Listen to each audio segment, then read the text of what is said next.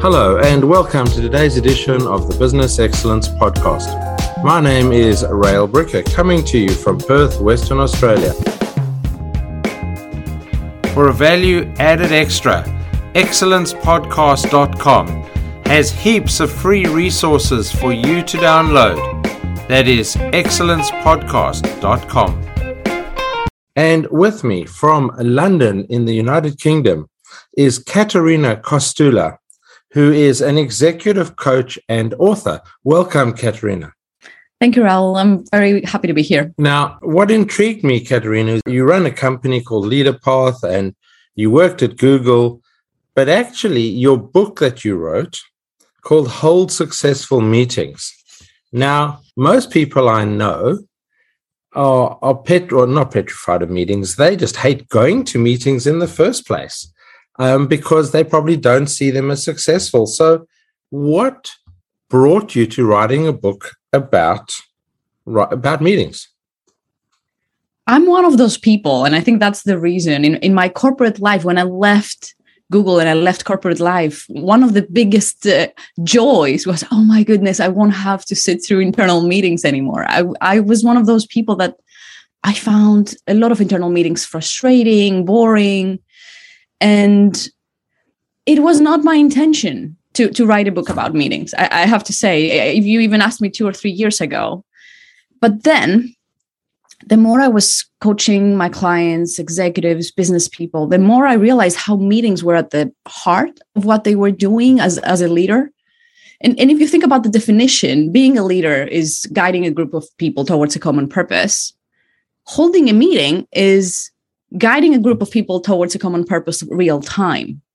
So the more I was coaching leaders, the more I realized the, how huge of an overlap. And if you can learn to hold successful meetings, and if you can help people hold successful meetings, how they they feel a sense of belonging, they feel a sense of impact, their impact is magnified.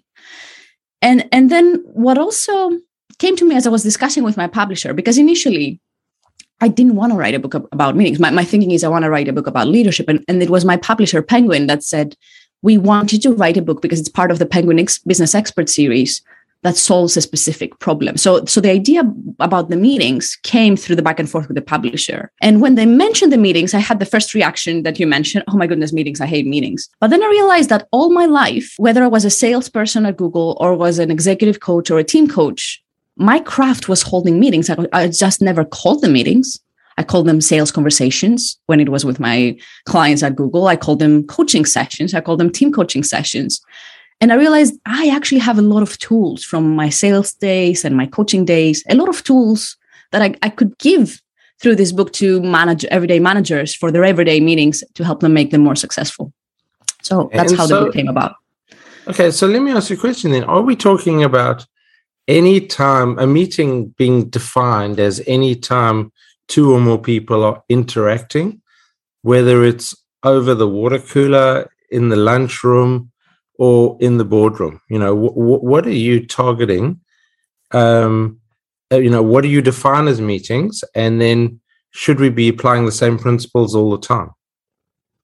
I define as a meetings the definition I shared in the beginning, guiding a group of people towards a common purpose real time. So I would say that the water cooler, if there's not a common purpose, I would define it as social time. I wouldn't define it as meetings. And uh, and there is a distinction because social time works better when you're trying, for example, to build team cohesion. We, you, they're both tools that you can use.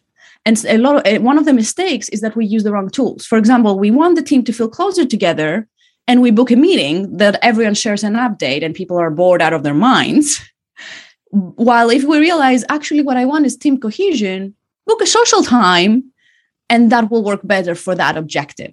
If meetings are great tools when you have a common purpose when you're trying to achieve something that needs the, the whole of the group okay so so my uh, before we we started recording i told you that i've always defined meetings as places where minutes are kept and hours are lost what's the most common mistake that people make in meetings and why does everyone dread them the the most common mistake I would say is that we're not clear on the purpose of the meeting. And to solve that, and let me tell you a story and why people dread them, because you mentioned why people dread them. I was observing a meeting and the, the team, it was a marketing team that had to make a simple decision. How, what system are we going to use to invite people to a webinar? Very simple, one thing of the agenda. Let's decide on this and move on. And as I was observing, they got stuck on this. There was chaos. The leader wanted to make a decision. So he was trying things like, let's put things to a vote, or let's go with option A, let's move on, trying to close this, right? And you had another participant throwing new systems and new ideas. Maybe we could invite them this way or this way and keeps throwing ideas. Then there was a third person think, why are we discussing this? Not really understanding the point of the conversation or what, what the problem was. So this happens all too often in meetings because each one of these participants had a different objective. Someone wanted to make a decision, someone wanted to generate ideas, and someone did not even understand the, the problem to begin with. So I would say that, that one of the simplest things we can do, and that's why I developed the 4D meeting framework, is to be clear at this moment or for these meetings which is the objective. And the 4d meeting framework is the 4ds that are stages to solve any problem. D define the problem develop ideas decide the way forward and do what you decided.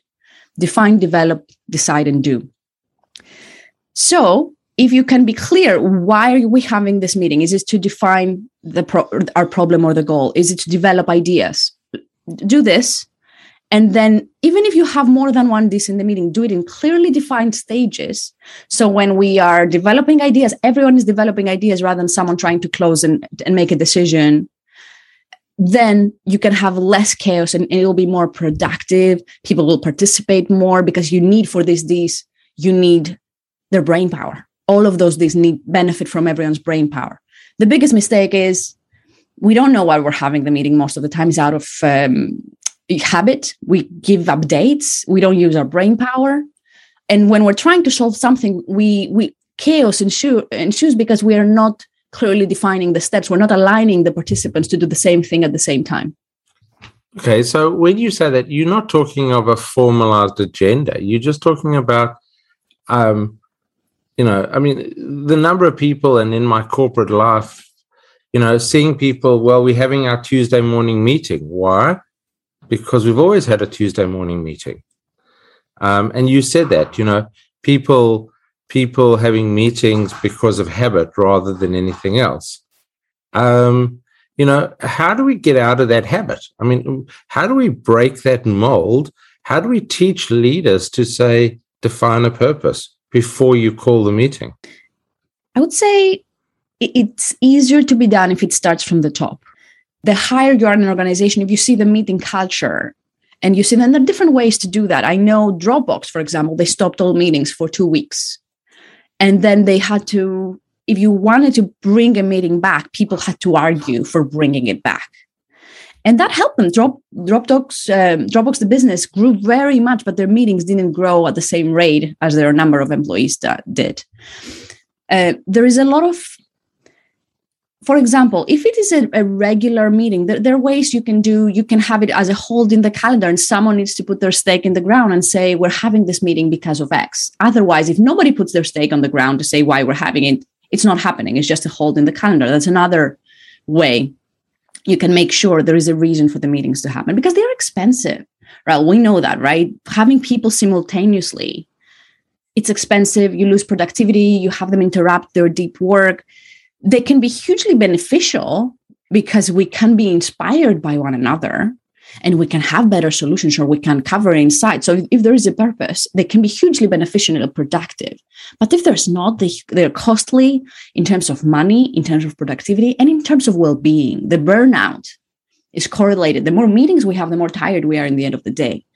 Uh, so we need to be a lot more conscious of having fewer but more successful meetings. Okay, well, okay. So right at the beginning, when you you spoke about defining why to have meetings, um, there are people, and, particularly in the in the two years of the pandemic, or close to two years, and however long the COVID pandemic is going to last, um, who've who've used the online meeting as a a substitute for what they would have done in the office, which is management by walking around, you know, stopping at someone's desk and saying, How are you? and looking them in the eye and saying, you know, it looks like you've been crying. Do you want to have a conversation? Or, or great, I heard you did well at the football on Saturday.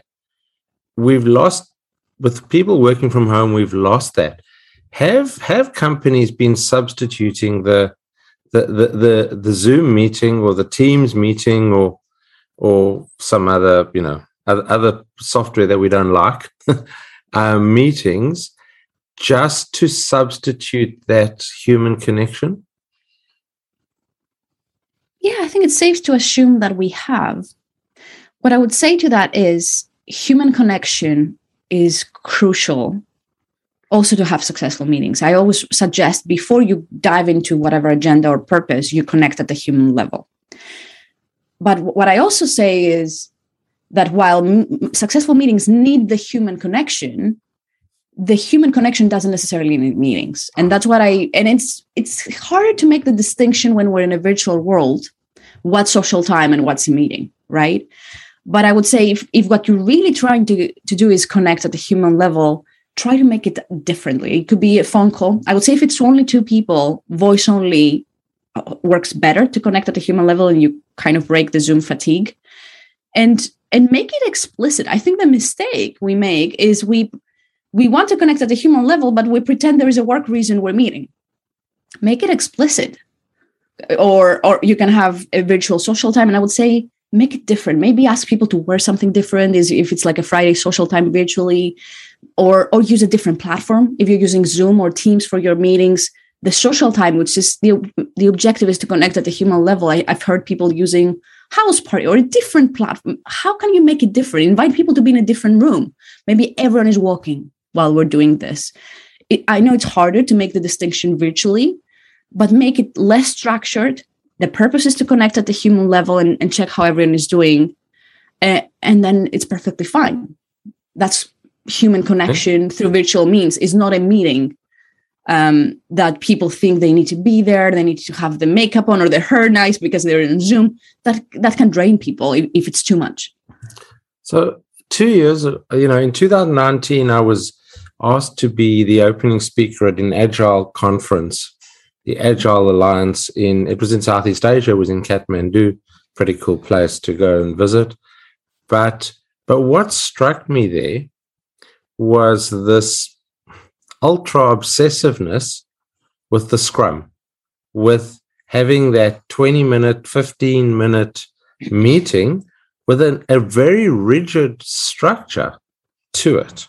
And I had come out of a, a much more laissez faire attitude, you know, laissez faire environment. You know, so so do we have to swing the pendulum all the way to that that rigid the scrum master tells you what to do kind of meeting, which is the agile philosophy? Or, or do you think that's swinging the pendulum too far again? So, from what I know from Agile, they have the meet the meet they call their meeting ceremonies, right? And it's the daily stand up, and and that's the rigid. I think that's what you're mm, referring yeah. to the daily the scrum, 20 minutes. Yeah, yeah. And what I would say to that is, a, more and more companies, for example, I think Basecamp is one of those. The daily stand up doesn't happen in a meeting. There are tons of apps that you can just write every day. This is what I'm working on today. This is what I achieved today. This useful information. Why does it have to have? It doesn't have to happen synchronously. For some teams, I'm not, I'm not saying everyone should use the apps.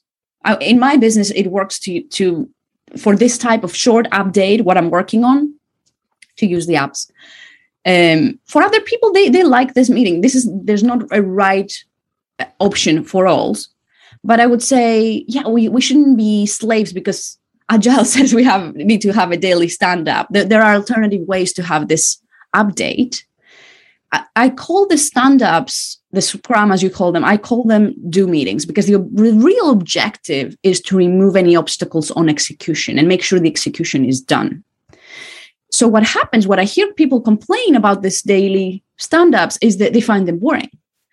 And they're boring when they're not treated as do meetings, but they're treated as update meetings. If you're just updating, do it via email, by snippets, via an app. If you though you want to have a do meeting that you're removing blockers and you're brainstorming and you're brainstorming as a team how we're going to remove these blockers, then it's an interesting meeting and it, it serves a purpose to do it real time.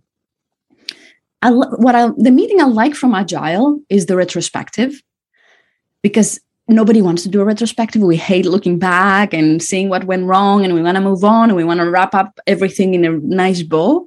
I really like I like the retrospective as a ceremony, and it, I call this a define meeting because you define what you would do differently in the future, what you would do the same. It's an exploratory meeting, and and that's a meeting that a lot of us avoid, and I really like in the agile philosophy.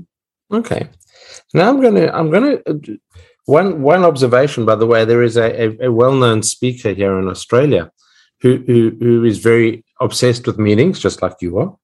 Okay. And he actually decided that for every local council in this area, because we don't have a, we don't have uh, COVID in in Western Australia, so he's actually visiting every single local council within a hundred kilometer radius and going as an observer to their council meetings and then writing a report on their meeting processes and policies.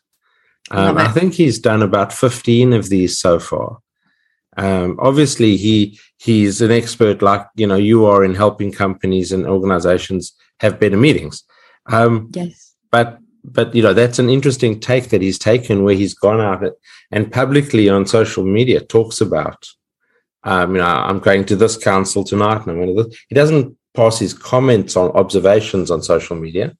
He keeps those for the council themselves. But that's just a um, oh, th- th- that's an interesting. You know, in case yeah. you get bored one day, that's there's an interesting. Yes, yeah. I wish I had thought of that because I did that as a book research. I observed tons of meetings pro bono for my clients. I wish I had thought about the council idea. Yeah. That I think that's brilliant. It could offer something to the to the council too. Well, that's that's why he's doing it. But it's just interesting because you know he was. T- I was talking to him at a at a meeting of professional speakers the other night, and he was saying about a particular council where I live um, and he was saying how well organized the councillors were. They had 400 pages of preparation notes for the meeting. Wow. And they were all well on top of the agenda and they kept to time. And, you know, he, he was very complimentary, but this was on a personal level that we had discussed it. You know, he spoke about it to a group of us. So there's a comment made in one of your bios about a low that, that a lonely genius is a myth.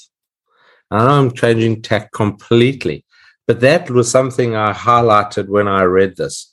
Tell me about the, why the lonely genius is a myth. I stumbled into this idea while I was researching the book, and it was a piece of data that someone actually took, mm, I think, 2 million uh, published research papers and patents over 50 years. We're talking about a lot of data. Mm-hmm. And what they looked is how many of those were published by one person and how many of those were published by a team. And what he found is that the research papers and the patents that were filed and or published by a team were quoted twice as often as those published by individuals. And this this blew my mind. I was so impressed by this fact because we've been we have this ideal in, in the Western world, right? The genius, the, the Steve Jobs or the Einstein, the, the, the genius is alone in a room and come up with something groundbreaking. But the data doesn't prove that. The data says that if you work in a team, you're more likely to do something groundbreaking that people will quote twice as often. So this is where this phrase was triggered. And it, it did transform my business. I, would say like it transformed me the, the way I approach how because I, I left Google I was a solopreneur. Now I'm more and more I'm collaborating I bring a team in and I help my clients build this team around them because we can achieve a lot more if we have a team. Yeah oh, absolutely. And there's that whole you know that that that, that commonly quoted phrase there's no I in the word team. Um well okay so how do teams make better decisions and how do they ensure that collaboration initiatives don't fail if if collaboration is the way that that, that, that, that a group of lonely geniuses are not lonely anymore and are impacting the world, how do they ensure that their collaborations are successful? I love that question because it's not that obvious. Because we, we, we know that people should collaborate, departments should collaborate, but we've seen it failing again and again. And what the what the key reason is is that we find a lot of times that collaborating with someone threatens us, threatens our role in the organization, threatens our territory, our validity as, as professionals. And that's the reason. While on paper, we're trying as business owners to bring collaboration. Maybe this department should collaborate with this department and we give them the funding and maybe we give them the leader too. And we think we've done everything we can. And, and then we observe they're reserving information and they're not sharing information or they're not meeting or collaboration fails in practice and the reason is we didn't take care of their psychological needs of what's their place in the organization individually so there might there is an eye in the team unless you're a you're a very evolved human being without an ego mm-hmm. but in most businesses, we're not that evolved human beings. There are egos at play. And if you want the collaboration to succeed, you need to satisfy those egos by saying, okay, maybe in pricing, you need to collaborate with that department, with the sales department. But actually, you have this other bit here that is completely your own, and you're not thre- your place in the organization is not threatened. Or maybe because you need to collaborate on pricing with the sales department, I'll give you more autonomy on this, or maybe I'll give you another. You need to do this p- play if you wish so that people don't feel threatened by the collaboration that that's what i've learned through experience and, and through uh, reading the studies on the topic now okay. the decision making is another i'll pause here and yeah. then we can discuss decision making if you want yeah so so well the the collaboration and decision making are related but different i understand and so so how do you take a and, when you're talking of this department and that department, you're talking of a of a larger organization with fairly um, siloed departments. Um, you know, where, where where you do need cross departmental collaboration. So so taking a team across those silos, how do you get them to make better decisions? Yes. So and the collaboration the, the same i want to say the same principles are for everything. Like i wanted to collaborate with another coach with a team. I love the collaboration. Still I, I felt how am i going to is this coach what if they have a different opinion? Is my my relationship with the client threatened because i bring a new coach in? Like i want us to be aware that even in collaborations of two people we have psychological needs that feel threatened by the collaboration that we need to nurture so for the collaboration to work. Going on, on the decision making i would say the number one mistakes mistake we make is we are not clear how we're going to make the decision. And, and by how i mean the three ways we can make a decision is consensus majority rule let's put it to a vote or consultative. There's a clear decision maker but the group consults the decision maker. The, eh, the decision maker listens to everyone and then they make a decision i've this is not explicit in most of the teams I've observed. I don't know about your experience, Rael. Like they they think it's a consensus, but it's not. So they get frustrated. They think they have a vote, but it's not. Or the leader wants a consensus, so they go around on circles forever and they never make a decision. And this is costly and takes forever. And the lack of decision actually is more harmful because they really want to achieve consensus. So I would say the first thing is be clear, even in the beginning of the meeting, this is how we're making going to make a decision is it a consensus majority rule or a consultative decision making process? And if you're clear and you explain to people how the decision was made, people, even if they disagree, they're more likely to commit to the decision because they're clear how the decision was made and if they're listened to. So that's the, the first thing I would say. And the second thing is if you want better decisions, you need to encourage productive conflict. You need to encourage sorry um productive conflict. productive conflict. Okay yeah so so so rigorous rigorous debate you know rigor have rigor to your structure and and uh, i guess we can you know we can carry on talking for hours about as a leader i work a lot in the culture space and how you create a culture where where where people's opinions matter and and even if they're in the majority in the minority how they how their opinions matter. But but we can we can carry on debating for a long time but but we try and keep these episodes to around the 25 minute mark because one day when the world goes back to normal most people commute between 25 and 30 minutes and therefore it's a perfect podcast episode for that period. So that's been an, a, a, an enjoyable conversation We've weaved through a lot of different topics. Katerina, if people are interested in LeaderPath for coaching pioneering leaders and teams for impact and fulfillment, which is your byline, um, or speaking to you as a meetings expert, what is the best way to contact you? Sure. I would say two ways. You either go to theleaderpath.com. It, it has a they in the beginning. It's theleaderpath.com and um, and there I have a, a, gift for our listeners as well. They can download.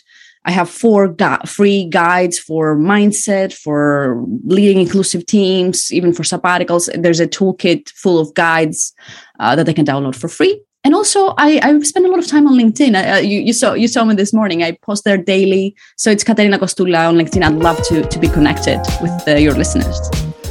Thank you very much, Katerina. Um, Thank you for joining us from London in the United Kingdom on the Business Excellence Podcast. This is Rael Bricker from Perth, Western Australia, signing off for today's edition of the Business Excellence Podcast with a reminder to pop along to excellencepodcast.com where you can download a number of free resources to help you on your journey to excellence in both business and in life.